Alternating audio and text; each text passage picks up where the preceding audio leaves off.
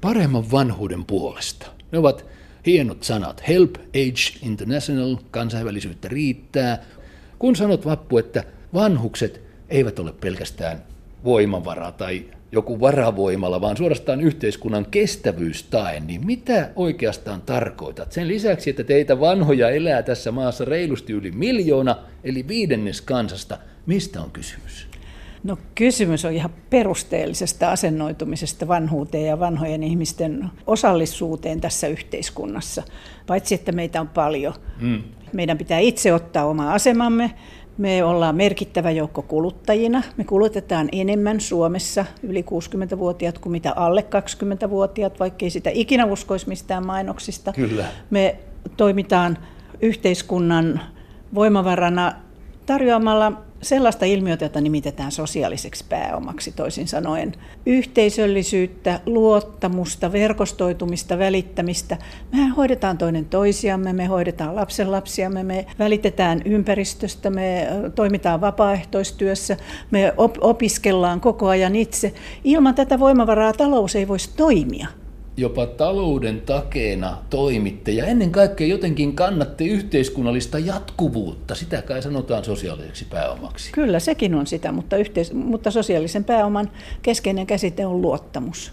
Me luotetaan toisiimme, me luotetaan tulevaisuuteen, me luotetaan näiden tulevien sukupolvien tulevaisuuteen. Ehkä jopa vielä yhteiskuntaankin. 30 vuotta on alalla puhuttu kauniisti avohuollosta tai avohoidosta – vastakohtana laitoshoidolle. Mutta koko ajan tässä matkan varrella on kalvanut mieltä epäilys, onko tämä nätti käsite vain peiten nimi ikäihmisten heitteille jätölle tämä avohoito. Oletko Vappu eri vai samaa mieltä? No ensinnäkin niin ei meillä Suomessa sentään jätetä ihan heitteille mm. vanhuksia. Siis jokainen tällainen tapaus on, on rikosihmisyyttä vastaan, niitä ei saa olla yhtään.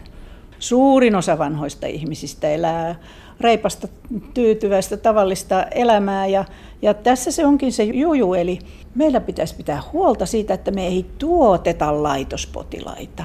Mehän on nähty se mielenterveystyössä. Skitsofrenia oli aikanaan sellainen, jossa, mm. joka tuotti laitostuneita ihmisiä. Nyt vanheneminen ei, ei pitäisi, sen ei pitäisi olla sellainen ilmiö, joka tuottaa laitostuneita vanhoja ihmisiä, vaan meidän pitää pitää itsemme hyvässä kunnossa ja, ja meidän järkevien toimivien kuntien pitää katsoa, että tällaisia mahdollisuuksia on kaikille. Järkevien ja sitten, toimivien kuntien, niin, niinpä niin. Joo, ja sitten kun tulee se hetki, että tarvitaan laitoshoitoa. Tarvitaan ehkä ympäri vuorokautista hoitoa niin. ja valvontaa, niin sitten sitä pitää olla tarjolla, mutta sekään ei saa olla laitosta, vaan esimerkiksi Kustaankartanossa on tehty aivan ihmeitä. Siellä on saatu jaloilleen takaisin vanhat ihmiset ja mm. lääkkeitä on vähennetty aivan dramaattisesti ja niin edespäin. Eli meillä on hyviä malleja, meillä on hyviä tavoitteita. No nyt ollaan joka tapauksessa tässä kotipalveluajattelussa, kun silloin joskus ennen vuonna 1953, kun tämä Koteja vanhuksille ry, teidän alku- ja juurijärjestönne on perustettu. Silloin oli kysymys ihan kodeista, nyt on kyse kotipalveluista. Juu, se oli todella, siis 50-luvulla se oli ihan konkreettinen asia, että vanhoilla ihmisillä ei ollut asumuksia. Mm. Ja sen takia tämä meidän mainio historiakirja tuossa nyt on, jonka nimikin on Koteja vanhuksille. Se on Uljas historia. Muutama vahva sosiaalidemokraattinen nainen perusti kattojärjestön, että tämä on loputtava, tähän on saatava jotakin.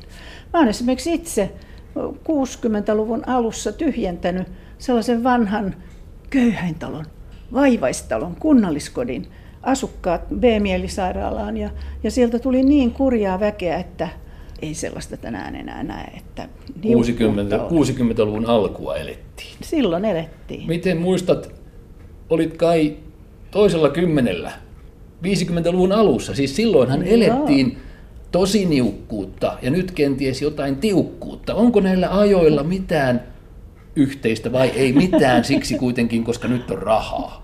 Nyt on rahaa, joo. Sitähän on niin vaikea edes selittää. Tässä mulla on, kato, vanha Ai, käsityöpussi. Vanha käsityöpussi, jonka mä oon tehnyt Vaasan tyttö, Lyseos, tyttökoulussa siihen aikaan, niin, niin Vappu Puustisen nimellä. Ja tämä pussi muistuttaa niistä ajoista, kun itse ommeltiin vaatteita, oli pakko, käännettiin, vanhat takit purettiin ja käännettiin mitä me mahdettiin edes syödäkään, Niin, ei niin, niin. kummallisia. Silloin nämä vahvat naiset lähti liikkeelle. No, mitä se tämän ajan tiukkuus tai niukkuus sitten on? Onko sitä olemassakaan? No se on kyllä kauhean vaikea ymmärtää, että miten näin hyvin toimeen tulevassa kukoistavassa tietoyhteiskunnassa voisi olla tiukkuutta ja niukkuutta. Musta tuntuu, että se on paljon enemmän osaamattomuutta ja tahdon puutetta ja linjojen, tulevaisuuden visioiden puutetta. Joku jossain ei tahdo, että yhteiskunta holhoaa, näin väitän. No niin, se on sitä vanhaa holhouspuhetta. Niin, 80-luvun lopulta kotoisin. Joo, joo. Siis meidän hyvinvointivaltiohan oli kaikkein kukkeimmillaan itse asiassa vuonna 90, kun tuli tämä suuri lama. Ja jo sitä on edeltä, edelsi ne ajat, että puhuttiin kriisistä ja romahtamisesta mm. ja kaikesta sellaisesta. Nyt sitä on purettu systemaattisesti, lisätty tuloeroja, toimittu poliittisesti niin, että on, on vähennetty mahdollisuuksia ja karsittu sellaisia toimia, joilla olisi voitu rakentaa tätä tulevaisuutta. Ja tiedätkö, mitä eilen huomasin? No. Britit ja amerikkalaiset on tehneet yhdessä kirjan taloustieteilijät, entiset valtiovarainministerit, jonka nimi on Hyvinvointi kuuluu kaikille, ja he on huomanneet, että tuloerojen kasvattaminen on kaiken pahan alku ja juuri, ja se täytyy loppua. Se on tuhoisa tie. Se on tuhoisa tie. No, palaan hieman. Siis 70-luvulla vappu elämänkaaren alkupäässä kului aikaisia työelämäsi. Olit lapsia nuorisopsykiatria työssä ja tämä järjestönne Vanhus- ja lähimmäispalvelun liitto perustettiin 81. Olitko silloin jo mukana vai joko ministeri kiireet painavat? no ei ihan vielä.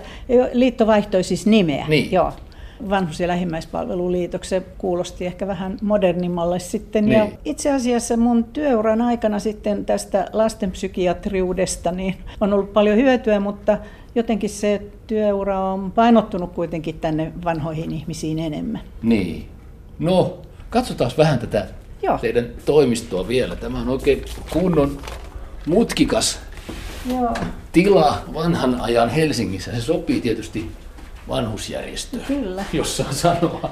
Ja hyvien yhteyksien päässä. No niin, just. Tuosta sukupolvien kierrosta, kirjosta ja monipuolisuudesta puhut. No niin. Musta tuntuu, että täällä on jotain näyttöä ihan toimistossakin, mitä tässä Tässä. nyt ihmisiä vilahtaa. Hei Suvi, Terve. sä oot täällä töissä. Olen. Hiltus Suvi. Joo. Vanhus- ja lähimiespalvelun liitossa hommissa. Nuori Kyllä nainen. vain. Miksi täällä?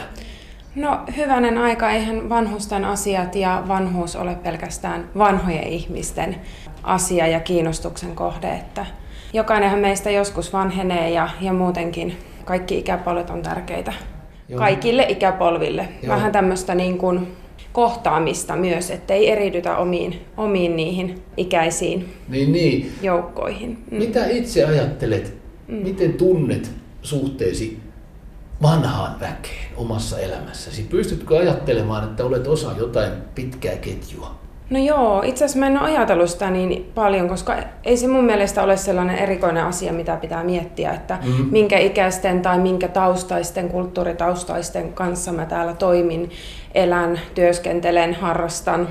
Mun mielestä se on ihan luonnollinen ketju ja, ja se, että on eri-ikäisiä ja eri, erilaisia ihmisiä ympärillä. Et ole raivokkaasti nuoruutta korostamassa.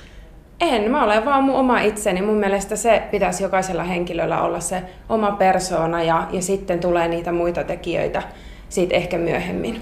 Ja ehkä tästä mun nuoruudesta on valttia siinä mielessä, että mä olen nyt aloittamassa nuorten ryhmäohjaamisen täällä meillä Just. Vanhus- ja lähimmäispalvelun liitossa. Eli meillä on tämmöinen vanhustyön treinee-ohjelma nuorille, jossa tutustutaan nuorille tätä vanhusalaa. Just, kyllä, kyllä. Ja sitä tarvitaan. Kyllä. Aion juuri Vapulta kysyä, kun kävi miten kävi näissä systeemeissä ja organisaatioissa, kiitos Suvi, Kiitos. niin aivan varmasti lähivuosina tarvitaan hyvää yrittelijästä väkeä hoitamaan, huoltamaan vanhempia ihmisiä. Mistä ihmeestä se porukka otetaan? Täytyykö äkkiä saada lisää maahanmuuttajia vai paperitehtaista miehiä vai laskentamerkonominaisia uuskoulutukseen hoiva-alalle vai mitä tehdään? Kaikki kelpaa, Kaikki mutta kelpaa. tässä meillä on myöskin tämä hyvin mielenkiintoinen projekti, josta Suvi kertoi, jossa syrjäytymäänkin taipuvaisia nuoria otetaan mukaan vanhustyöhön, että voitetaan ennakkoluulot ja opetetaan työelämää. Meillä on nuoria. Se on aika hyvä ja juonikas linja Suomessa, sanoisin tänä päivänä. Mutta riittääkö se? No, omaishoitohan on tietenkin sellainen asia, joka, joka tulee yhä tärkeämmäksi. Mehän suomalaiset ollaan hyvin perhekeskeisiä, että se ei pidä paikkaansa, että me ei välitetä toinen toisistamme. Me ollaan erittäin perhekeskeisiä tutkimusten mukaan ja tällä lailla omien vanhusten huoltaminen ja heistä huolen pitäminen, niin se on keski-ikäisten suuri tehtävä ja yleensä he siitä selviää erittäin suurella kunnialla. Mutta kaikilla ei ole omaisia. Yksinäisyys ja yksin asuminen, niin sehän on meidän tämmöinen oikeastaan uusi koko maailmassa esiintyvä trendi. Ihmiset siirtyy yhä enemmän asumaan yksin. Asumaan yksin ja Suomessa varsinkin vanhempia naisia ahdistaa se, että miehet kuolevat pois Mm-mm. ja miehet taas muista syistä ajautuvat yksinäisyyteen. Näin se on sitä mielenterveysasiaa se. Se on sitäkin, mutta että Valli, Vanhus- ja lähimmäispalveluliitto on nyt Y-säätiön kanssa nostamassa esille tätä yksin asumisen ongelmaa. Mikä koska on Y-säätiö? Y-säätiö on, on säätiö, joka rakentaa asuntoja asunnottomille ja yksinäisille. Mm-hmm. Ja meidän tavoite on se, että, että yhtäkkiä havahdutaan siihen, että meillä on myös miljoona kotitaloutta, jotka asuu yksin. Ja jos tulee palvelujen tarve, niin, niin silloinhan se on ihan oma kysymyksensä ei olekaan ketään, joka siinä vieressä. Kyllä, kyllä. Ja pariskuntatapauksessahan lähtee usein toimimaan tämä omaishoitaja. Kyllä, kyllä. Mutta kun he ovat aina töissä ja uupuvat, sen varaan ei voi paljon rakentaa. Yhteiskunnan virallisen koneiston on pakko tulla enemmän avuksi. Miten se temppu tehdään, kun kaikki huutavat, ei ole rahaa, vaikka sitä kuitenkin jossain on? No silloin pitäisi osata laskea vähän tarkemmin, että missä ne kustannukset tulee. Ne ei ole ehkä tänä päivänä, ne voi olla kolmen vuoden kuluttua, mutta ne tulee kuitenkin. Ja siinä mielessä niin hyvä omaishoito, omaishoidon tuki, omaisten lomat ja, ja virkistymismahdollisuudet ja, ja päiväpalvelut, niin nehän toimisi mitä mainioimmin joustavasti sekä hajaostusalueilla että kaupungeissa. Kaikki alla. Kunhan ne vaan viritetään. Voitko Vappu Taipale psykiatrina sanoa, onko mielenterveystyö, jos nyt sitä sanotaan, niin mm-hmm. niin onko sen perusta yksinkertaisesti niin sanoitettavissa, että olkaa ihmiset toistenne kanssa? Siinä se keskeinen viesti kulkee. Ja ne yhteiset pienet ilon hetket, niin nehän on ne, jotka ruokkii mielenterveyttä ja kantaa ihmisiä eteenpäin. Sitä ei voi kunta tarjota, sitä ei voi kilpailuttaa, sitä ei voi ostaa meidän täytyy tehdä se itse kyynärpäät taikinassa. Nyrkit savessa. Ei, tämä on taikina. Selvä. Kiitokset puheenjohtaja Vappu Taipale ylentävästä loppuponnesta. Parasta toivoen nyt tämä ikääntyvä työmies lähtee kovaan ulkomaailmaan. Heipä hei.